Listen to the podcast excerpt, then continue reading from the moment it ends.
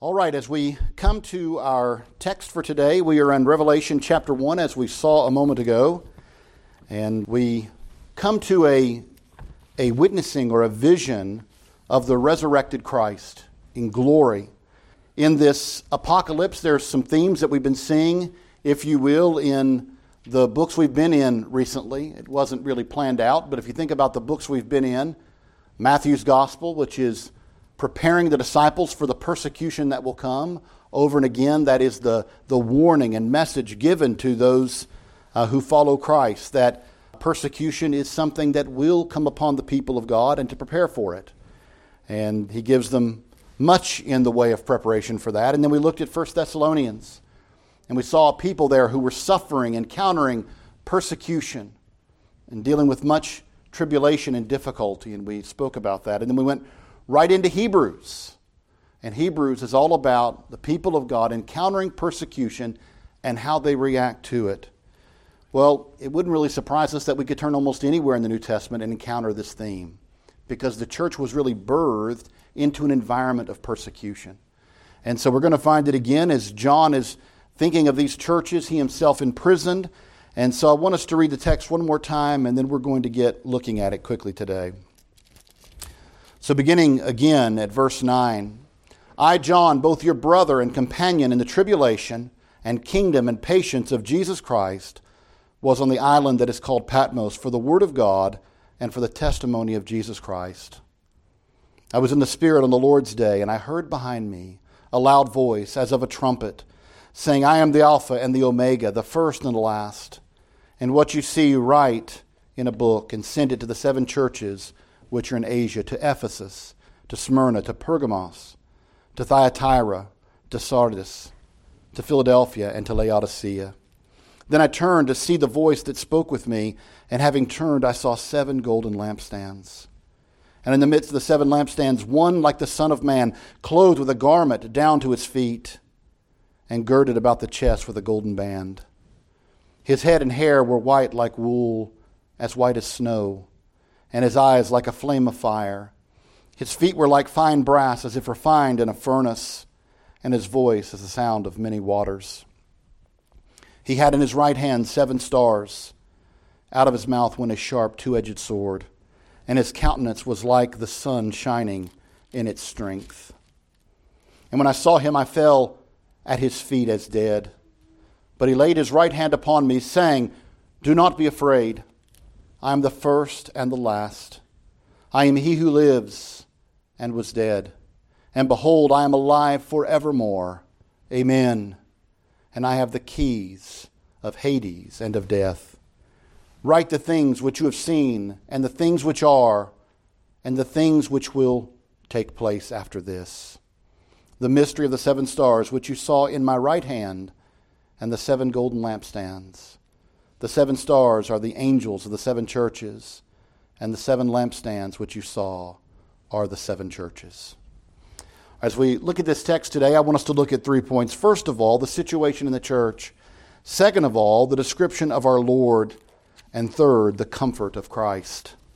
So, beginning first with the situation in the church, again, as we think about Revelation and the situation that it's written in, it's written by John. He identifies himself right out of the gate, doesn't he? That this is John. In verse 9, I, John, am writing this. And it's important again to think about the persecution that forms the background of this letter because the church is being persecuted. It was persecuted all along. That's kind of what we want to remember as we're walking through all these New Testament letters that the church really was always persecuted from its earliest days. And uh, it may have started as uh, some persecution at the hands of the synagogue. It began there, but it didn't stay there, did it? It began to be um, the pagans, if you will, that began to persecute the church. It would be the, the tradesmen who didn't like their income being lost as more and more people turned away from the ways of the city and turned toward Christ. So they weren't selling their idols any longer, and the smiths were not happy about it. They said, We that's how we make our living. And now these Christians are, are meddling and causing problems in our city and turning the hearts of the men and women away from the gods of our cities and to this Christ who they proclaim. And so again, there was problems there uh, with the, the pagan tradesmen and also with the temples.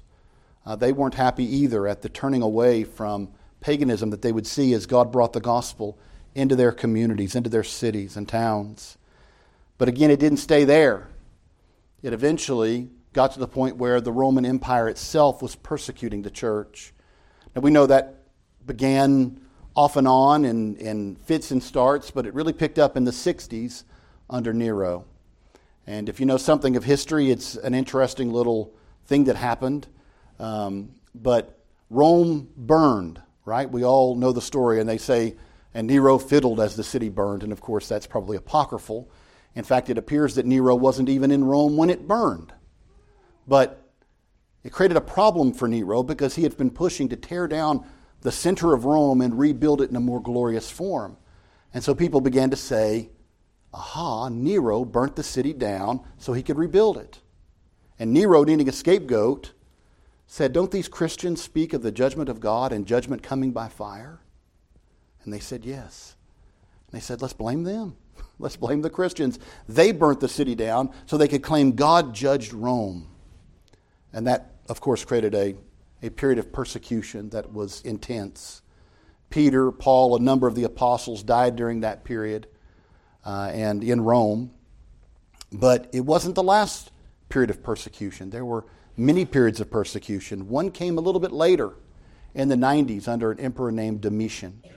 And Domitian was the emperor that, likely, the church fathers tell us, uh, was in power when John wrote the Revelation. John was arrested and taken to the Isle of Patmos. Patmos was an island for political prisoners or just troublemakers who you didn't really have enough on to execute legally. So you just exile them to Patmos, to this island, which is a beautiful island uh, but one you couldn't get off of. It's kind of like Alcatraz in that sense. Once you were there, you were there. You were locked away. And so John, stuck on the Isle of Patmos, tells us that he's there, and that he reminds the church that the tribulations that they're going through, he shares with them. Just because I'm on the Isle of Patmos doesn't mean I'm separated from what's going on in the churches. John says, I'm here because of what's going on in the churches. I'm here because of the tribulation. In fact, he describes himself in this way, doesn't he? That he is both a brother, that is to say, a fellow believer in Jesus Christ, one saved by the grace of God, faith in Christ. He's saying, I identify with you all as your brother, but also a companion, a fellow sharer in something. In fact, in three things tribulation, this idea of suffering, trial, I share that with you, he says. You're in tribulation in the churches. I'm in tribulation here on this island, locked away, suffering for Christ. But also sharing the kingdom with you. We're not just sufferers here, we're heirs of a great kingdom. Of, of ruling and reigning. We will be co heirs with Christ, fellow inheritors of all things. Paul says, All things are yours. And again, John is picturing that and saying, We will share in this kingdom. We are heirs of this kingdom. We are not just lowly prisoners. We are heirs, if you will, with Christ in his kingdom. But I'm also sharing in the patience that is found in Jesus Christ. What does he mean? Steadfastness in suffering? No better model of that than Christ. As we look at what he endured throughout his life, to accomplish a purpose, right? For the joy set before him, as the author of Hebrews says it. Well, here John says, I also suffer in the present for a joy set before me. And that is that I one day will be in glory with the Lord Jesus Christ forevermore. In fact, all those things are in Christ. He is a companion in the tribulation in Christ, the, the kingdom of Christ, the patience of Christ. I suffer steadfastly with you as kingdom brothers and sisters in Christ Jesus. And then he goes on to explain how he does it, doesn't he? We already know this, but he says, I'm on the island of Patmos. They know exactly what Patmos is. Uh, everybody knew about Patmos. I gave the example earlier of Alcatraz. It'd be very much like that. If somebody said, Oh, yeah, he's on Alcatraz. Back in the day when Alcatraz was a functioning prison, you'd go, oh, I know what that means. He's locked away, the key thrown away. The same thing with John. I am on the Isle of Patmos. Why? For the Word of God. I wouldn't compromise the Word of God and for the testimony of Christ. In other words, the testimony of what Christ has accomplished. This is the same thing in the earliest days of Acts where they said, Quit proclaiming the name of Jesus. And you get the idea that the apostles say, We're trying to be good citizens and, and do our part, but you're asking something we cannot do. It is not right to obey you above God. And therefore, we cannot agree to no longer proclaim the name of Jesus Christ. Our whole testimony is wrapped up in the person and work of Jesus Christ. Who I am as a new creation, a new person, is tied up in who Jesus Christ is and what he came and accomplished. There is no way I can stop giving a testimony about Jesus Christ. And I certainly can't compromise the Word of God. It's not my word to compromise, it is God's everlasting, eternal, and perfect Word. I cannot compromise it. I can't go and say, well, I'll just quit saying that Jesus Christ is Lord because Caesar doesn't like it.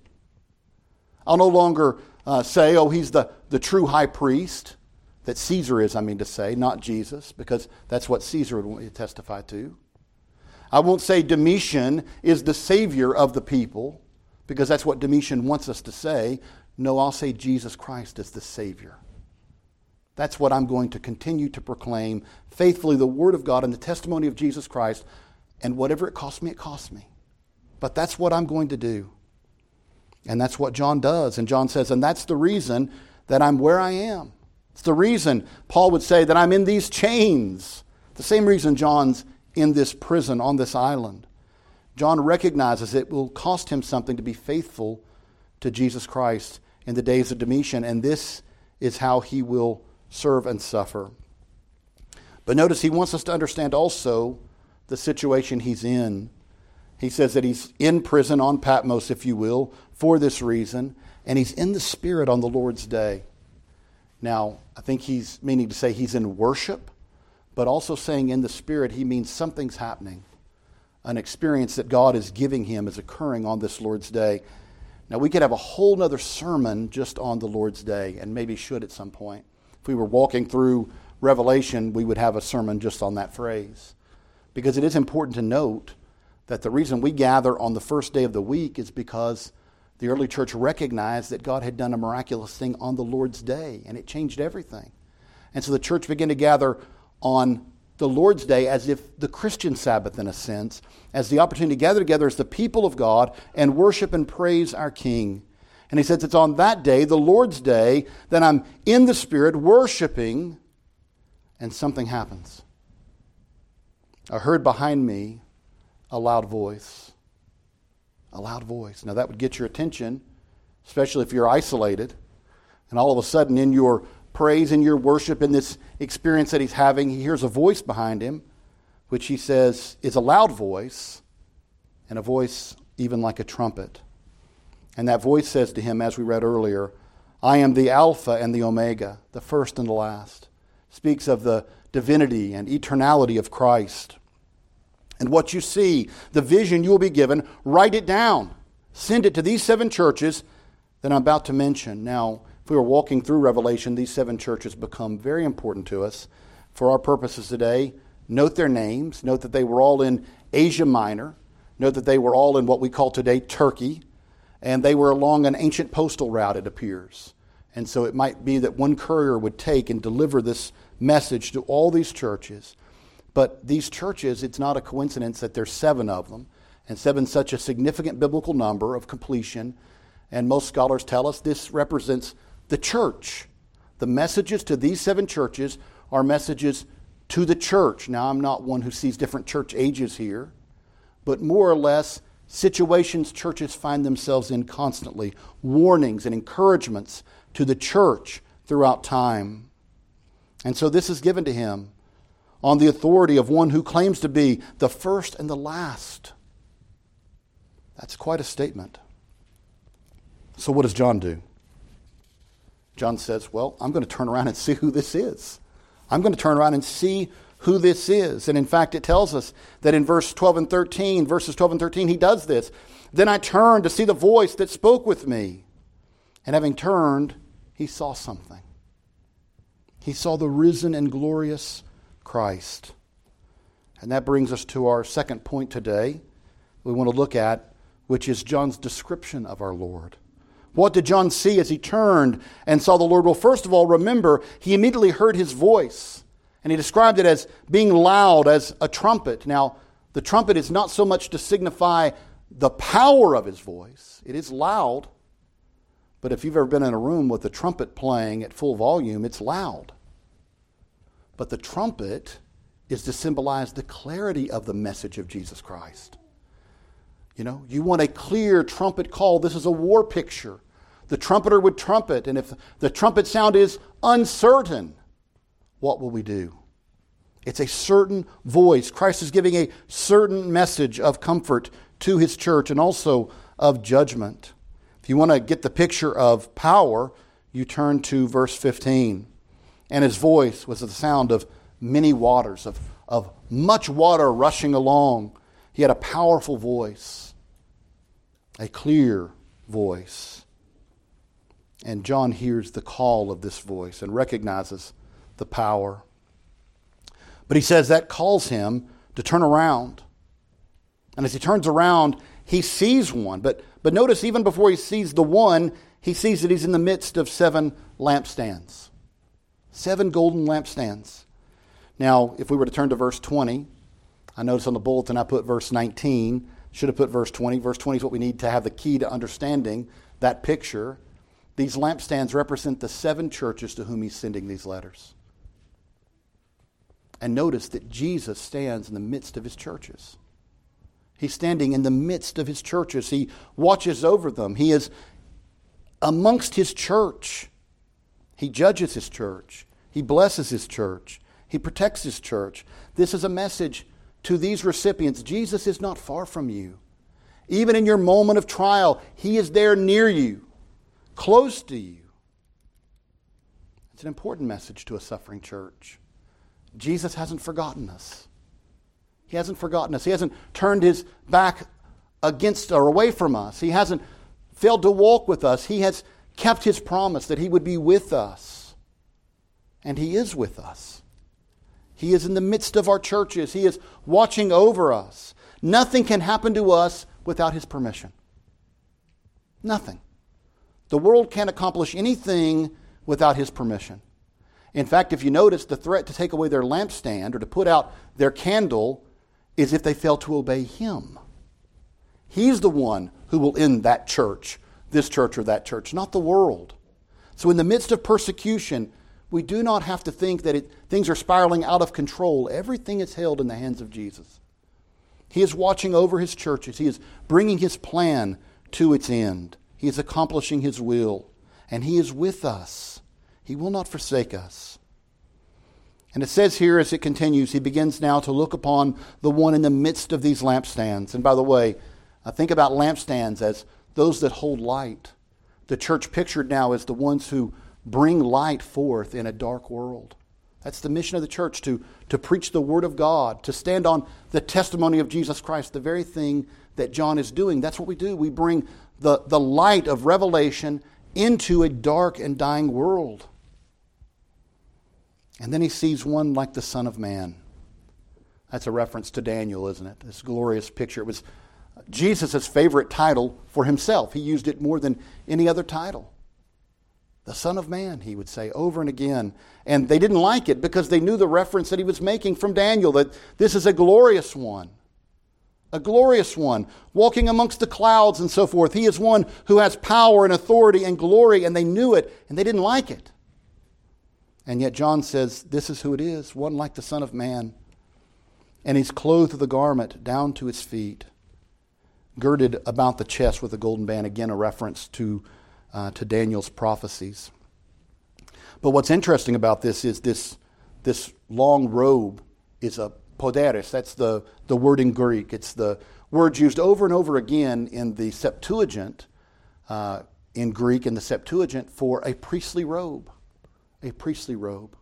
Some people say, well, the only place that you get a picture of the priesthood of Christ is Hebrews. I think John's giving you one here. This is our high priest. This is the one who intercedes on our behalf. This is the one who is interceding, if you will, on our behalf before a holy and righteous God. He himself being holy and righteous.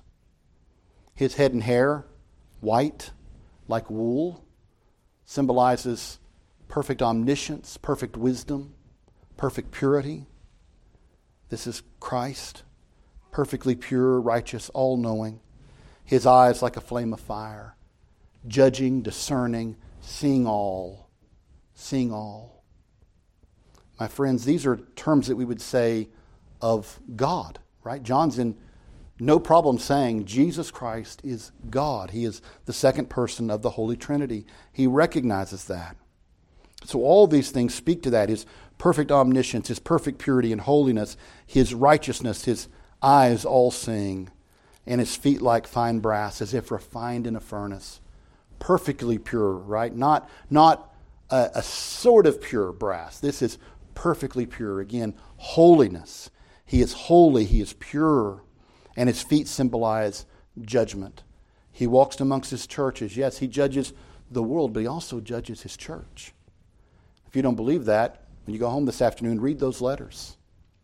There are some serious warnings and threats given to the church in those letters. So, again, all this speaks of the glory, majesty, power, and authority of Christ. His voice, as we said a moment ago, like many rushing waters. And notice this in his right hand, a hand of authority, if you will, he holds what? Seven stars.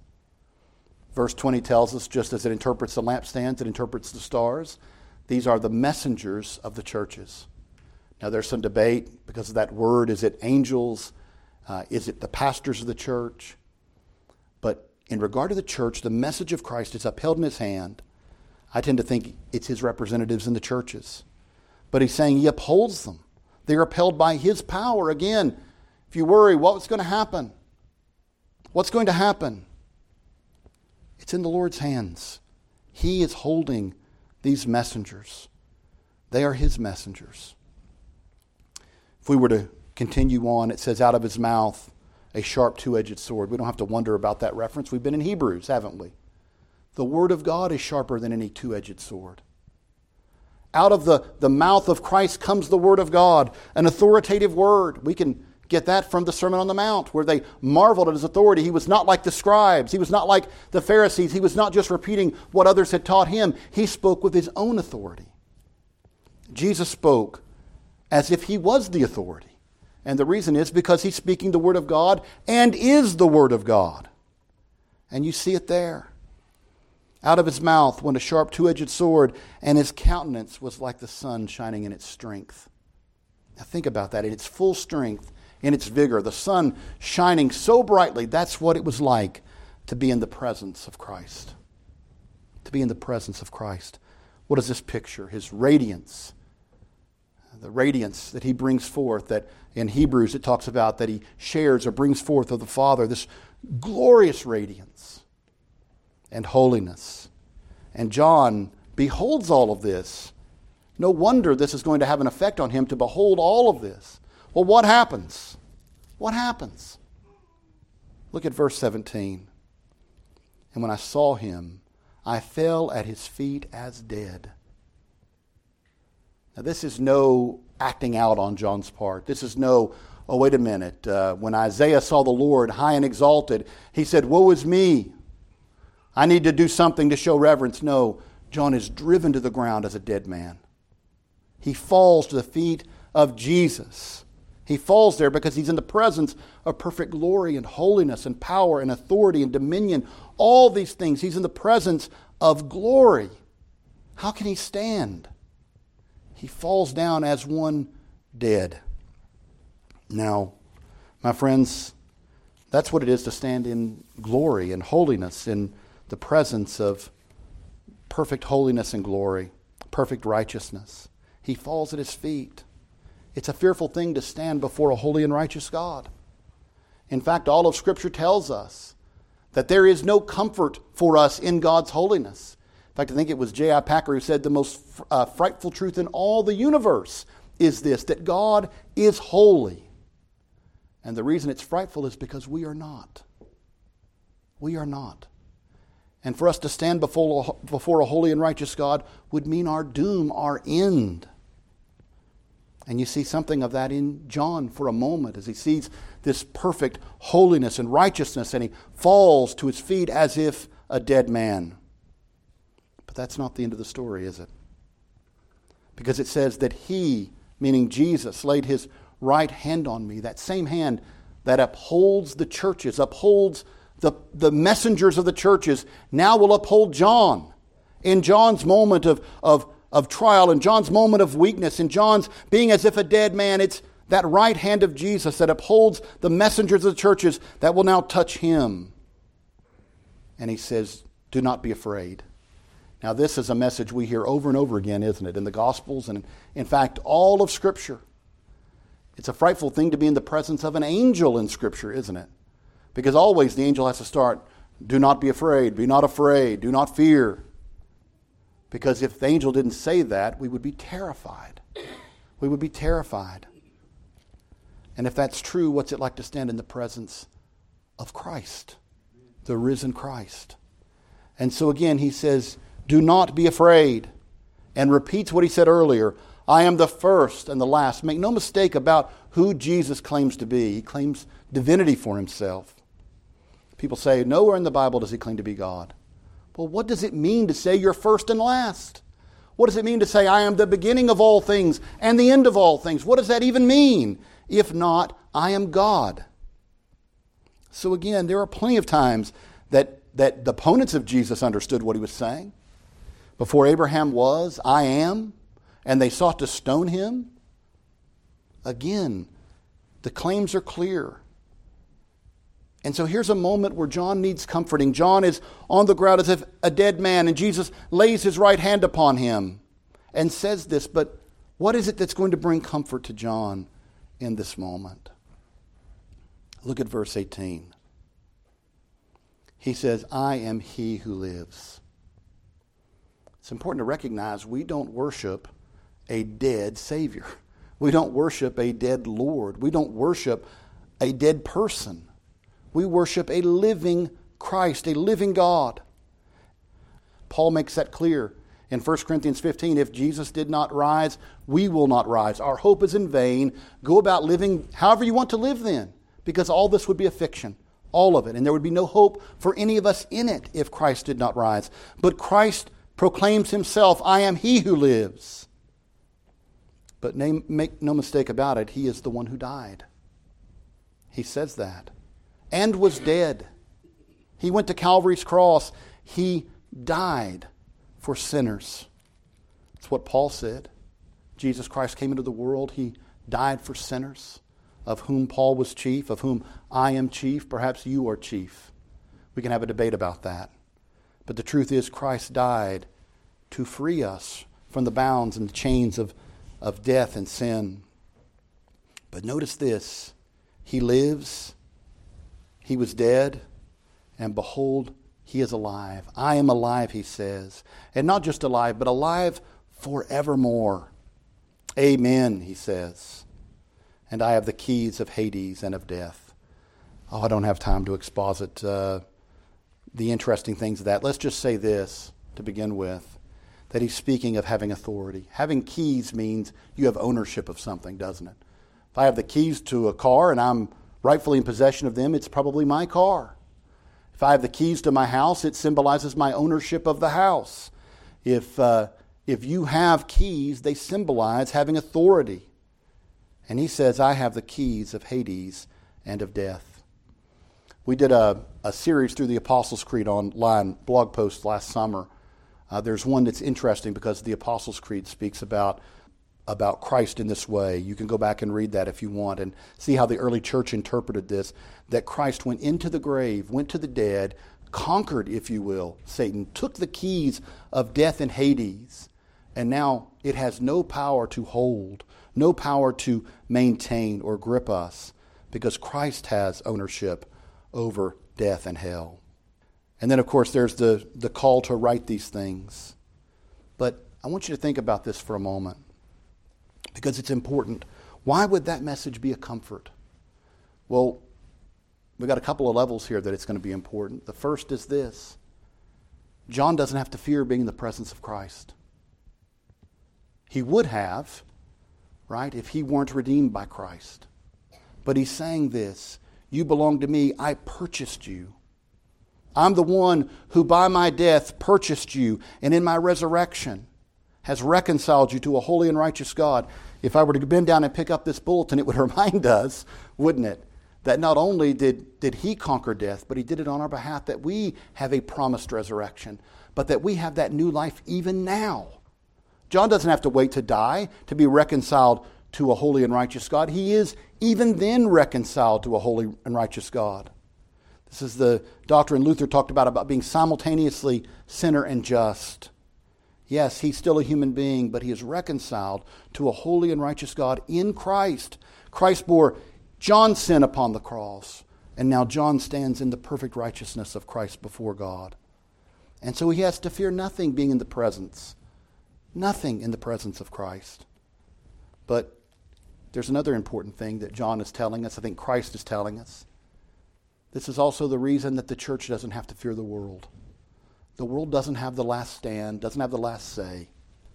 The world will rage, as the Psalms tell us, against the plans of God, but God is supreme, sovereign. He is carrying out his plan to its end, and if you are his, you're going to be fine. Doesn't mean we will go through this life unscathed, that we won't face death. Of course we will, unless he returns. But it means ultimately he upholds us. We stand in Him. We have a righteousness because of Him. We are His because He lives. And though we will face death in one sense in this life, of course, the second death will never touch us. We will live forevermore with Him because He lives. And that's why 1 Corinthians 15 is so important. Why do some of you say there is no resurrection? If Christ didn't rise, what hope is there for us? We rise because he arose. We partake in his resurrection as we die to our old self, as a picture even of his crucifixion. And so, again, my friends, all of this is an encouragement to the churches. We have reconciliation to a holy and righteous God. And God has glorious plans. And if you're looking at the current moment, now for them, that's the 90s AD in the Roman world. But far too many Christians are too pessimistic about the world we live in.